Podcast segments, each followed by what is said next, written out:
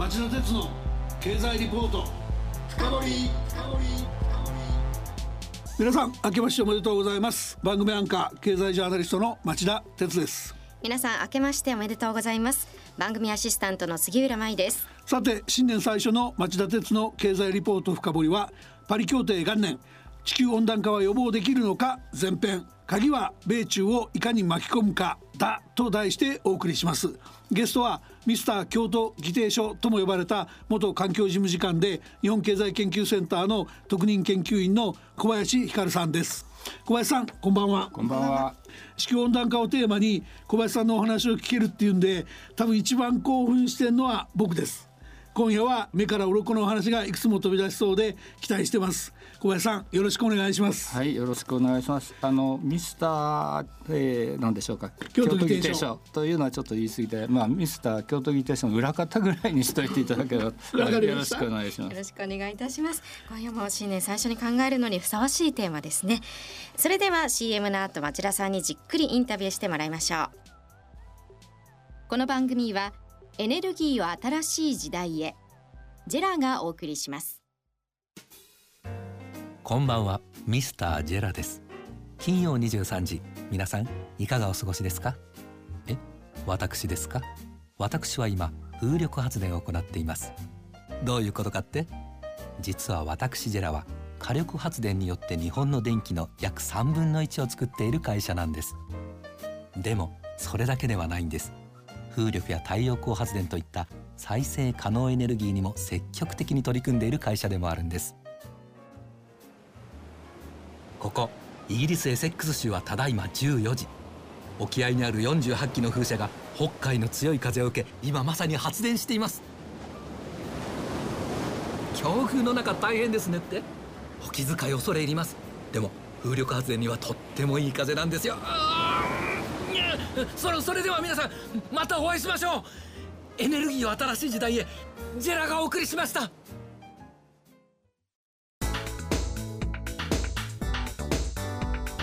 町田鉄の経済リポート深掘り。ではまず小林さんのプロフィールをご紹介します。小林さんは1973年に慶應義塾大学経済学部を卒業され、環境庁に入庁。1997年に地球環境部環境保全対策課長として京都議定書の交渉を担当されました。環境省の地球環境局長、官房長、総合環境政策局長を経て、2009年には環境事務次官に就任されました。退官後は慶応大学の教授や特任教授を経て、現在は日本経済研究センターの特任研究員や東京大学の客員教授を務めておられます。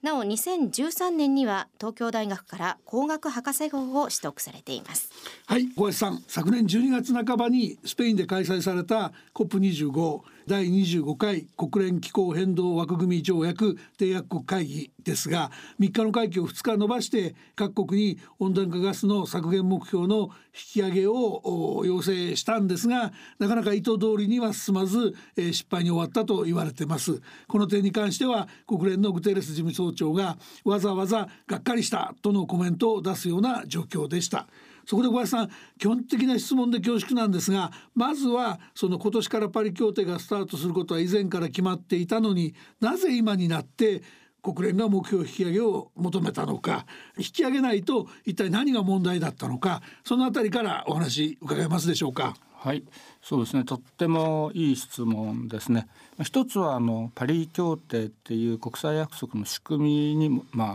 原因があることと、それからもう一つは最近やはり、思った以上に気候の悪化が進んでいるということで、もっと目標自体もなるべく厳しくしていこうという、機運が盛り上がっていることと、2つあると思います。はい、で一つのそのパリ協定の仕組みということはですね、実はいろんな国に全部対策をしてもらおうということなので、あなたの国はこれだけ対策しなきゃいけないっていうのを誰かが決めるのではなくて、それぞれの国が自分でこれだけ対策しますっていうのを登録する仕組みになっているんです、はい、その結果皆さんその少しずつ熱心さが足らないというか、今悪くなっている気候に対しては不十分な、目標を掲げてしまったということで、それはしょうがないんですね。自由にみんなが参加できるような仕組みだったんで、ですので国連の方はこれじゃちょっと足んないからもう少し頑張ってくれないかというふうにいろんな機会で言ってる、今回も言ったしいつも言ってることです。で、そういうことが一つと、からやはり時を追うごとに気候の変化がひどくて大丈夫かなと、例えばたった今でもオーストラリアは熱波だったり、アメリカでは山火事がひどかったり、いろんなことがあります、そういうことでこれは大変だということで、実はパリ協定の前の京都議定書なんかと比べますと当時は3度ぐらい上がっても平気かなとか思ってたんですけど、今はもうとても大変だと、パリ協定自体は2度は上がっても仕方がないってところあって、それにとどめようということではあるんですが、さらにできたら 1.5 度つまり、京都の議定書とこれは1997年に作ったものですが、それに比べるともう半分ぐらい温度上昇を許さないぞということにみんななってきた、この2つが背景ではないでしょうか、それに対してうまく成果が上がらなかったということは言えるのかなと思います。なるほどね。その最初の方のお話で、それぞれの国が自分はここまでやるよっていうところがなぜそうせざるを得なかったのか、京都議定書のとことはそこが大きく違ってると思うんですけども、そこもちょっとこの段階で一言ご説明いただいていいでしょうか。はい、それはかなり突っ込んだ質問ですね、2つ理由があると思うんですが、はい、1つは京都議定書は国際社会がみんなで寄ってたかって、それぞれの国の削減目標を決める仕組みだったんですね、でそれができたのは、先進国の間だったからできたんですけれども、今回の場合、中国もインドもその他いろんな小さな国もですね、みんな入ってもらうという仕組みだったので、なんかこうあなたはこれだけやりなさいとかですねいうふうにすることはできなかったというのが一つの理由ですが、2つ目はですね、実は京都議定書にはアメリカが入れなかったんですね。途中からアメリカは諦めてましたが、それはなぜかというと、上院の方が共和党が強くて、そして民主党と、今よりもっと対立は激しくはなかったと思いますが、かなりやはり党派的な対立があって、そして上院にその京都議定書の批准をかけられないだろうということがあったんです。でその背景にはその京都議定書が非常に厳しい国際約束で、要するに何%削れないということを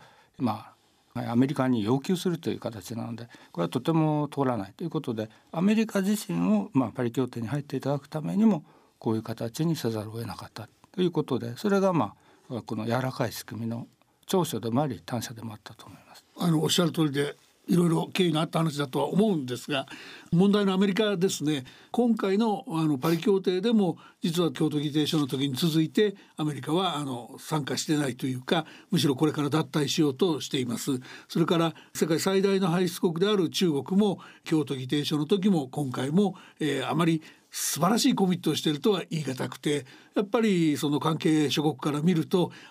排出二大大国があれじゃあなっていうことがある一方で、小林先生はそうは言ってもつなぎ止めておくこともできるんだからということもおっしゃってます。そこのその強弱感のところお話しいただけますでしょうか。そうですね、大変残念なことにアメリカは抜けるという正式の通告をいたしました。で、抜けると通告をしたということは、実はアメリカは今もパリ協定の加盟国なんですね。でオバマ大統領の時に加入をして、で実際に抜けようと思うと4年ぐらいいろんな手続きが変わるということで、次のそのトランプ大統領がもし再選されるのであれば、その翌日ですねに初めてトランプ大統領の意図通りの脱退ということが可能になるということで、大変時間のかかるプロセスです。その間アメリカも一生懸命私はやってると思いますし、からもう一つ大事なことはこのパリ協定にしろ京都議定書にしろ、その親の条約がありまして、その親の条約自体はブッシュお父さん大統領ですね、ブッシュパパ大統領の時の、いわばなんて言うんでしょうかね、功績でブッシュさんが頑張ってまとめた条約で、これの加盟国ではアメリカは今もいるんですね。抜けるとは言っていません。で実は枠組み条約といわれるその気候変動の大元の条約はこのパリ協定とほとんど同じことを実は先進国に義務付けているんですね。ですので、私はアメリカも例えば自分の排出量を測ってみたり目標を持って努力しなきゃいけないとかいうところは今後も続けるというふうに思っております。それから実際ですね、そのパリ協定にはおそらくトランプさん気に入らないところあるんだと思いますけれども、実際別のところではアメリカの排出量は減ってるぞと自慢してるんですよね、で実際にその通りでして、そうですね、ここ何年くらい10年ぐらいでおそらく日本1国分ぐらいの CO2 がアメリカでは減ってるんですね。そのぐらい実は大きな変化が起きてます。でそれは別に連邦政府が規制したからではなくて、シェールガスとかシェールオイル、こういうのが見つかって今までたくさん使ってた石炭が大きく減りました。発電所で使ってる石炭なんかは半分になったんじゃないですかね。そのぐらい CO2 が減っているんですね。そういう意味でアメリカは今後も CO2 は減るでしょうし、からまたいろんな企業がこの CO2 対策にコミットしてますので、トランプ大統領がどう言おうと、あるいはパリ協定に入っていようといまいと、アメリカの CO2 は引き続き減るんじゃないかなというふうに思います。それはそのカリフォルニア州であるとか、IT 系の企業であるとか、電気自動車のメーカーであるとか、そういうその、企業とか自治体とか、もっと経済主体の方でアメリカにはそういう努力があるという理解でよろしいですか。そうですね、固有名詞を言いますと、その We are still in って、まだ私どもはパリ協定の中だと言って、頑張っている方々が、そうですね、その GDP って言いますか、出荷額で見るとおよそ半分近い、そのアメリカのその GDP の半分ぐらいをカバーするぐらいの経済主体の方々、州だったり企業だったりがパリ協定に引き続きコミットをしておりますので、そういう意味でその人たちは意図的にも頑張ると思います。